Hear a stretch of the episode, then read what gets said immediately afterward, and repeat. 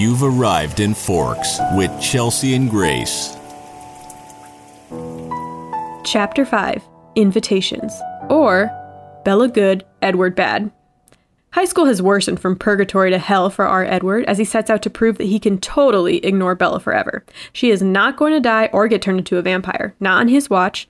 He goes so far as to not even look at her when she asks him a direct question in biology, and he claims teenagers are dramatic.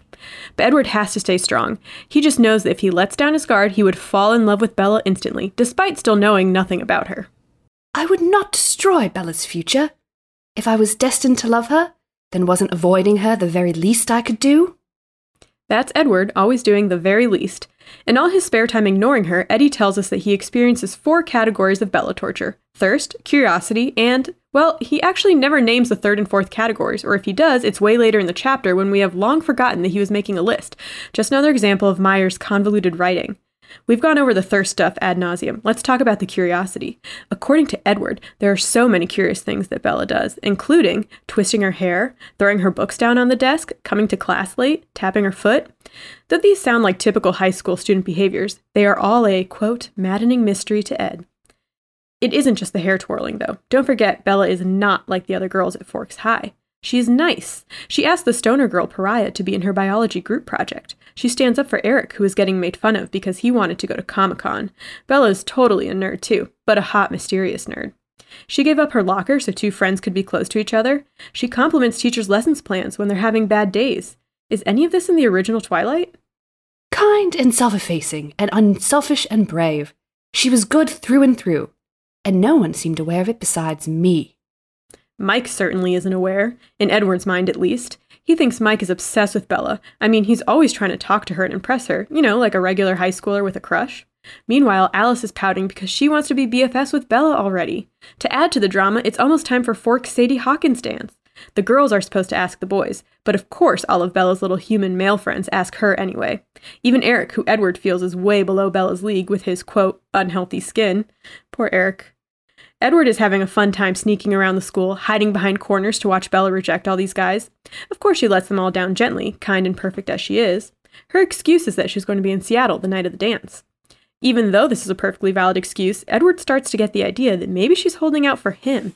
He decides he will lift the shunt to reiterate to her that they shouldn't be friends. Or rather, It's better if we're not friends. Trust me. that's like texting someone, don't ever talk to me again, three months after your last conversation. Just let it go. Bella's getting annoyed with his back and forth, which Ed finds delightful, and again asks why, if he doesn't want to be friends with her, he didn't just let her get killed by the van. It only stands to reason that Bella only has two moods either be friends with someone or watch them die a preventable violent death. That night, Edward decides to go hunting to sate his thirst, but there's only so many black bears and elk you can suck on. Eventually, midnight arrives, and Ed finds himself outside of Bella's house, thinking of all the ways she can die home intruder, poisonous spider, car crash. Humans really are so fragile. Just to be safe, he decides to sit in a rocking chair in her room and watch her sleep like the creep that he is. I could not understand why I had not immediately found her beautiful. It seemed an obvious thing. He does kill a brown recluse while he's there, so at least that's something. He also uses this time to reflect on how he's a villain and someone as good as Bella would never like him. He tells us how he and his family have committed tax fraud, identity theft, and insider trading. They also murdered a couple people back in the day and never served time for any of it. Just as he's feeling down on himself, Bella starts sleep talking and says his name, asking him not to go away, and man oh man, he's giddy as a schoolboy. Yet, I could not feel the monster now, could not find him anywhere in me. Perhaps love had silenced him forever. If I killed her now, it would not be intentional, only a horrible accident. Phew, now maybe they have a chance together. Maybe, if he was really, really careful, he could even be with human Bella for her whole life while she gets old and wrinkly. The next day at school, he decides to make a move once and for all. He needs to know if Bella likes likes him more than a friend. All my plotting and planning was entirely moot. If she didn't care for me too, wasn't it? Yes, very good point. He decides to ask her if she wants a ride to Seattle the night of the dance, which would be a kind gesture, except to do it he makes fun of her car and calls her, quote, utterly absurd. In his mind, this is fun and flirty. When she finally agrees to take the ride, he warns her, You really should stay away from me. See you in class. In addition to being a gaslighter, Edward Cullen has zero game. You may be wondering, where in the world is Bella? But here's the thing. We were going to do this whole cool section where, you know, we talk about what Edward's doing in the book and then we talk about what Bella's doing in the Twilight book. But here's the thing they're together all the time. And if they're not together, Edward is in some way spying on Bella, so we always know what Bella is doing. So we're nixing the section because they're always together. It doesn't matter. We don't need to know where Bella is because we already know in Edward's mind all the time. If it ever changes, we'll bring this section back. Yes, if it matters. It does not matter right now. So, Nothing really matters in this book, actually.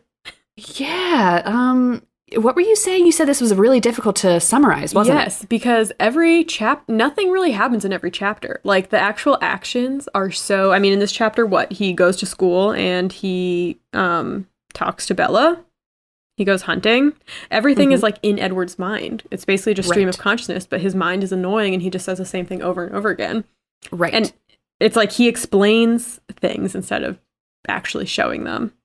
Right. And in contrast to the actual Twilight book, the original first in the series, uh, kind of like skimming through and rereading it. I'm not actually rereading the book, but skimming through, the writing style is so much different. There's so much more white space on the pages.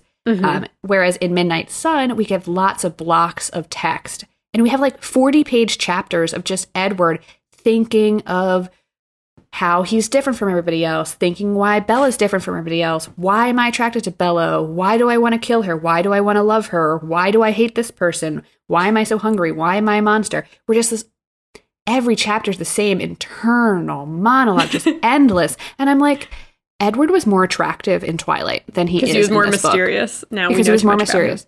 Now we know everything that's going on in his mind. I am like, God, if teenager Chelsea was reading this book, I don't think that I would find him attractive at all. Nothing I about this like is attractive. At the time, Team Edward people might have liked it, but um, what I the one thing I did like about this chapter is okay because I, kept saying he's obsessed with Bella, yet she does nothing. Like she flips her hair. Right. But in this chapter, he outlines why he likes her. Of course, it's because she's good. And apparently, that's like the Right. only positive trait like a woman can have in this book series. But you know, he highlights why she's or like what he finds mysterious about her and how she like helps teachers. Is that in the original book? I feel like it's not. I don't I remember her some of it's in the complimenting original a book. teacher's lessons plans. no, I don't think so. I think some of it's in the original book. I think the Comic Con conversation might be in the original book, hmm but I don't remember the locker switching. So in this chapter, like in our summary, like, you know, Bella invites the stoner to be in her biology uh, yeah, group. and they were like, "This one girl's a stoner, and everyone hates her." I'm like, I'm pretty sure everyone would love her. Like, what? Hello, like what people else live, like, in middle of Forks. Washington? Yeah. yeah. I think they're all Um, high yeah. and mighty, and they live in Washington. Hello, marijuana is Right. legal there. And you know, Bella is nice to the teachers. I feel like a lot of students are nice to teachers. I just don't understand that the the picture that this paints of high school bothers me because every single student at Forks High is horrible and annoying to each other. And I think like there are those stereotype stereotypical people in high school, people that are annoying and people that are horrible to each other. But you also meet some pretty nice normal people in school. Yeah. And you know not Bella, Jacob. Not- he not doesn't Bella. go to her school. right. Yeah. Who, Jacob hasn't showed up yet either in this book at all. He has not. And I'm actually really excited to hear how much Edward hates Jacob. Oh my god, it's gonna be like three chapters of being like Jacob smells. Meh, meh, meh. Yeah. But yeah, so like Grace said, we finally find out why Edward likes Bella, and it's because she's good. What does he say? He says, um, on page 92, quote, Bella was good, and that's italicized. All the other things added up to that whole kind and self effacing and unselfish and brave. She was good through and through, and nobody seemed aware but me. Which, It's like okay. also Bella's not okay. She's just like a regular teenager in high school. Like, call me when she's you know leading a protest. She's not doing anything that's that like amazing for society. But in Edward's mind, she's like Mother Teresa, who is problematic in her own way. But I'm just saying, like he's I don't know. Um, yeah. But something else I found interesting in this, this is something that we've talked about a lot. Like, how old is Edward? Because he's old, but like mentally. Mhm. And so he says, quote, after they turn into vampires, quote, myself also had frozen as it was. My personality, my likes and dislikes, my moods and desires all were fixed in place.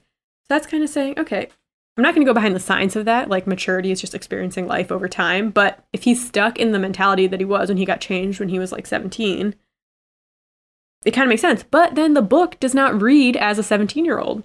Right. And so I have something to say about this because, okay, so let's, you know, suspend our disbelief for a second and just assume that Edward is stuck as an 18th century 17 year old boy, right? Mm-hmm. Okay. So that means he says his personality, his likes, his dislikes, they all stay the same.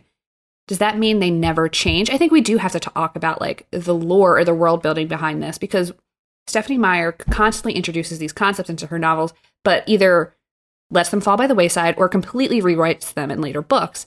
And I think that's problematic because especially with this one. So Edward will he's a 17-year-old boy mentally, Mhm. but he likes Debussy. Does that mean he'll never like TikTok or like meme culture or like watch shows like Eric Andre because he's like from the 17th or the 18th century like or like We're the 1800s like also, were 17 year olds really that boring back then? I mean, I guess 17 then was like 30 now, but right which is that's another thing too people like matured i'm putting this in quote matured faster back then not necessarily they were forced into adulthood yeah. quicker um, which means they had to present as adults earlier but so i had the question like when does the brain actually mature right so i googled this uh, 24. because 25 apparently so i found an interesting article in npr called brain maturity extends well beyond teen years and it talks there's a neuroscientist, Sandra Aamodt.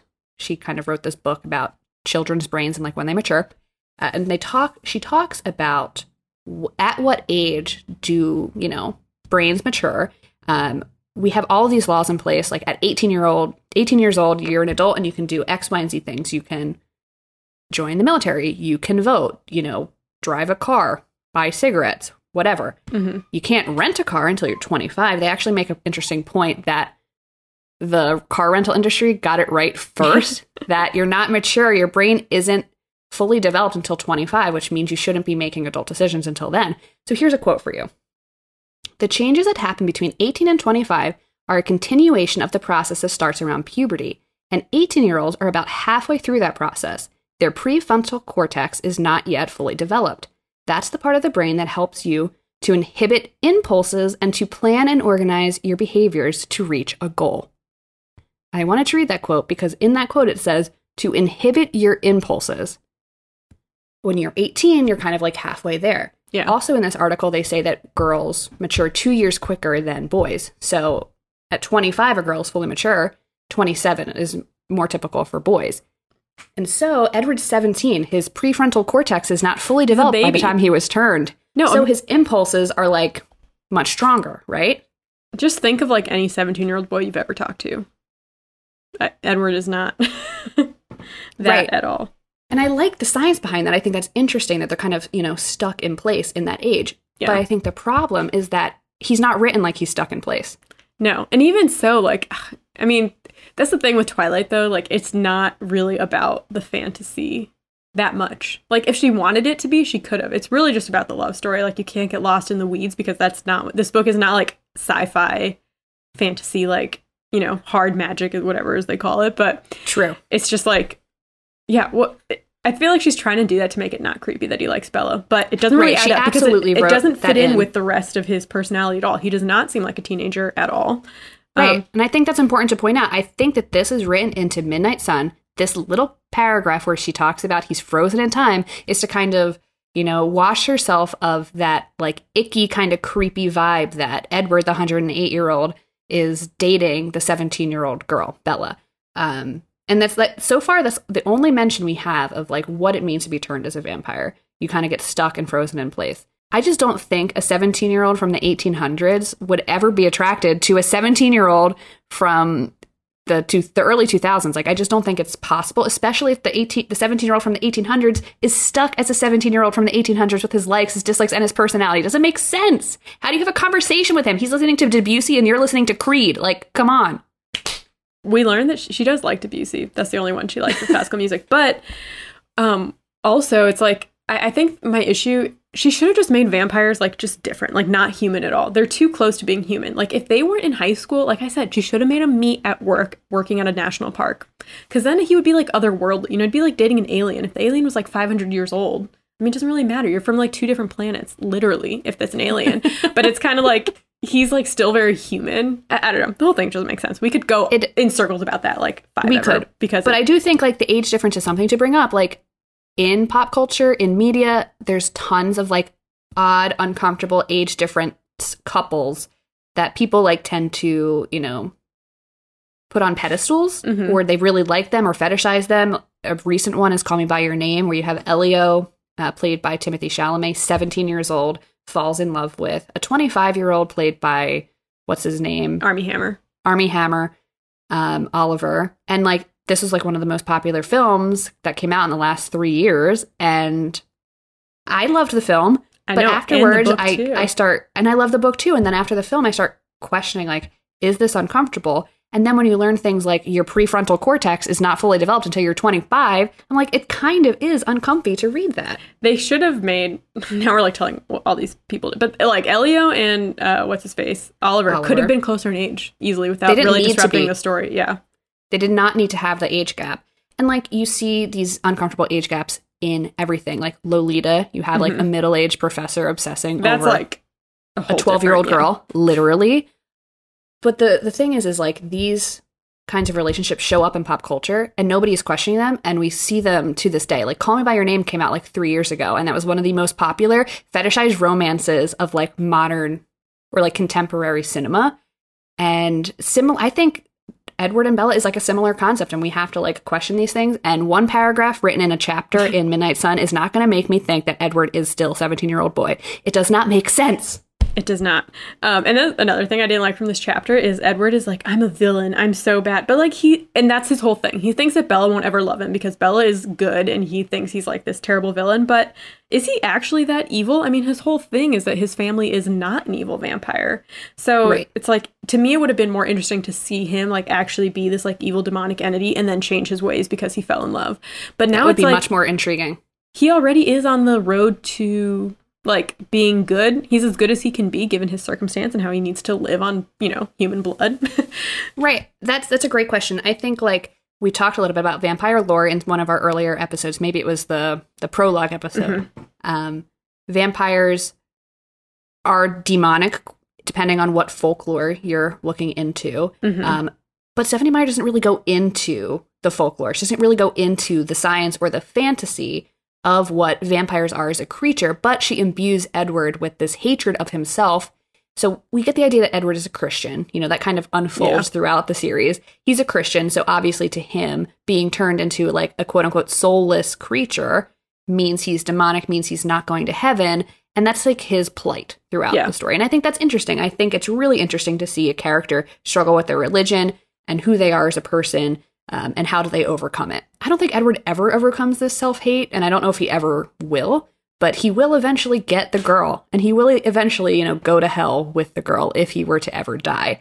Um, but I don't think he's a villain.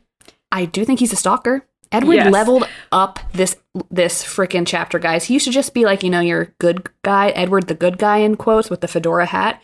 He has leveled up to stalker, folks. And that is a, a shade of evil. A shade of yes. evil. Yes. Well, that's what I said. I was in my notes. I was like, okay, he's not a villain. The most, like, the worst thing that he does is that he is like a creep and a stalker and a pedophile, but that's not painted as being bad in the book.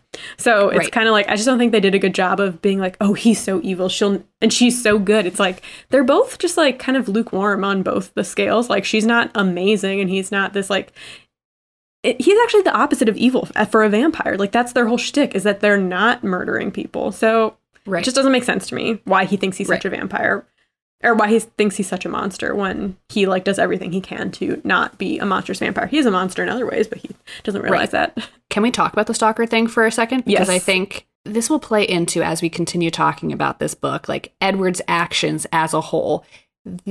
Edward, if you're not reading the book and you're just listening to us talk about this podcast, Edward does, at this point in his story and in the original Twilight, start to sit in Bella's room, watch her sleep. And I think he does this for multiple months Yes. before they get into a relationship. Because and he can hear her he- sleep talk. And so he can't read her mind when she's awake, but when she's sleeping, he can like get even though sleep talk when I sleep talk, I'm like spaghetti. You know, it's not Right, anything yeah, like, like- revealing. right, like you want me to see you want to see me talk to my sleep paralysis demon? Sure, Yeah. come on in. Like no. This is you know, it kind of lends to Edward being kind of creepy, but the way it's shown in the original Twilight and in Midnight Sun is kind of like endearing in a way. Oh, he's protecting her. He's protecting her. And I just want to say, ladies and gents, and thems out there. This is not endearing. This is like stalking. And stalking is like, what is it? A it is a, a class four felony in Illinois. Okay. At least Um, now without someone's permission. Actually, if I had like a vampire boyfriend, be like, yeah, totally, like you know, keep track of my house while I sleep and make me feel really safe. But she's he's doing it without ask asking No consent. If what if she woke up and he she's like that would scare the shit out of me if I woke up and someone was just like sitting in a chair watching me sleep in a rocking Especially- chair. It's like could he be Especially at this point. At this point in the story, Edward is so hot and cold with her. He's like, he just saved her from the van. He's not talking to her at school. Um, and when they do talk at school, he gaslights her into being like, oh, you're absurd. Like, you have no idea what you're thinking. You're doing this again. You're making things up. And it's like, okay, if I woke up to the guy who gaslights me sitting in my room, be you like- better believe I'd call my dad, Charlie the cop, into the room and to take care of him. Well, he also every time he talks to her, he's like, "Hey, can I give you a ride to Seattle? By the way, you should stay away from me." It's like, dude, what are you? You, oh, this boy, he gives me whiplash. He truly gives me whiplash. Um, and there's a moment in this chapter where uh, he obviously gives Bella whiplash as well because she asks, like, do you have multiple personality disorder? Because he's one second, he's like, yes, we can be friends, but I'm evil and you shouldn't be near me. But you want to go to Seattle, but you shouldn't go near me because I'm evil. And she's like, whoa, whoa, whoa, you're sending me mixed signals. And I'm like, honey, she's send- he's sending you worse than mixed signals. He's sending you psycho signals. It's time to get out before it's too late.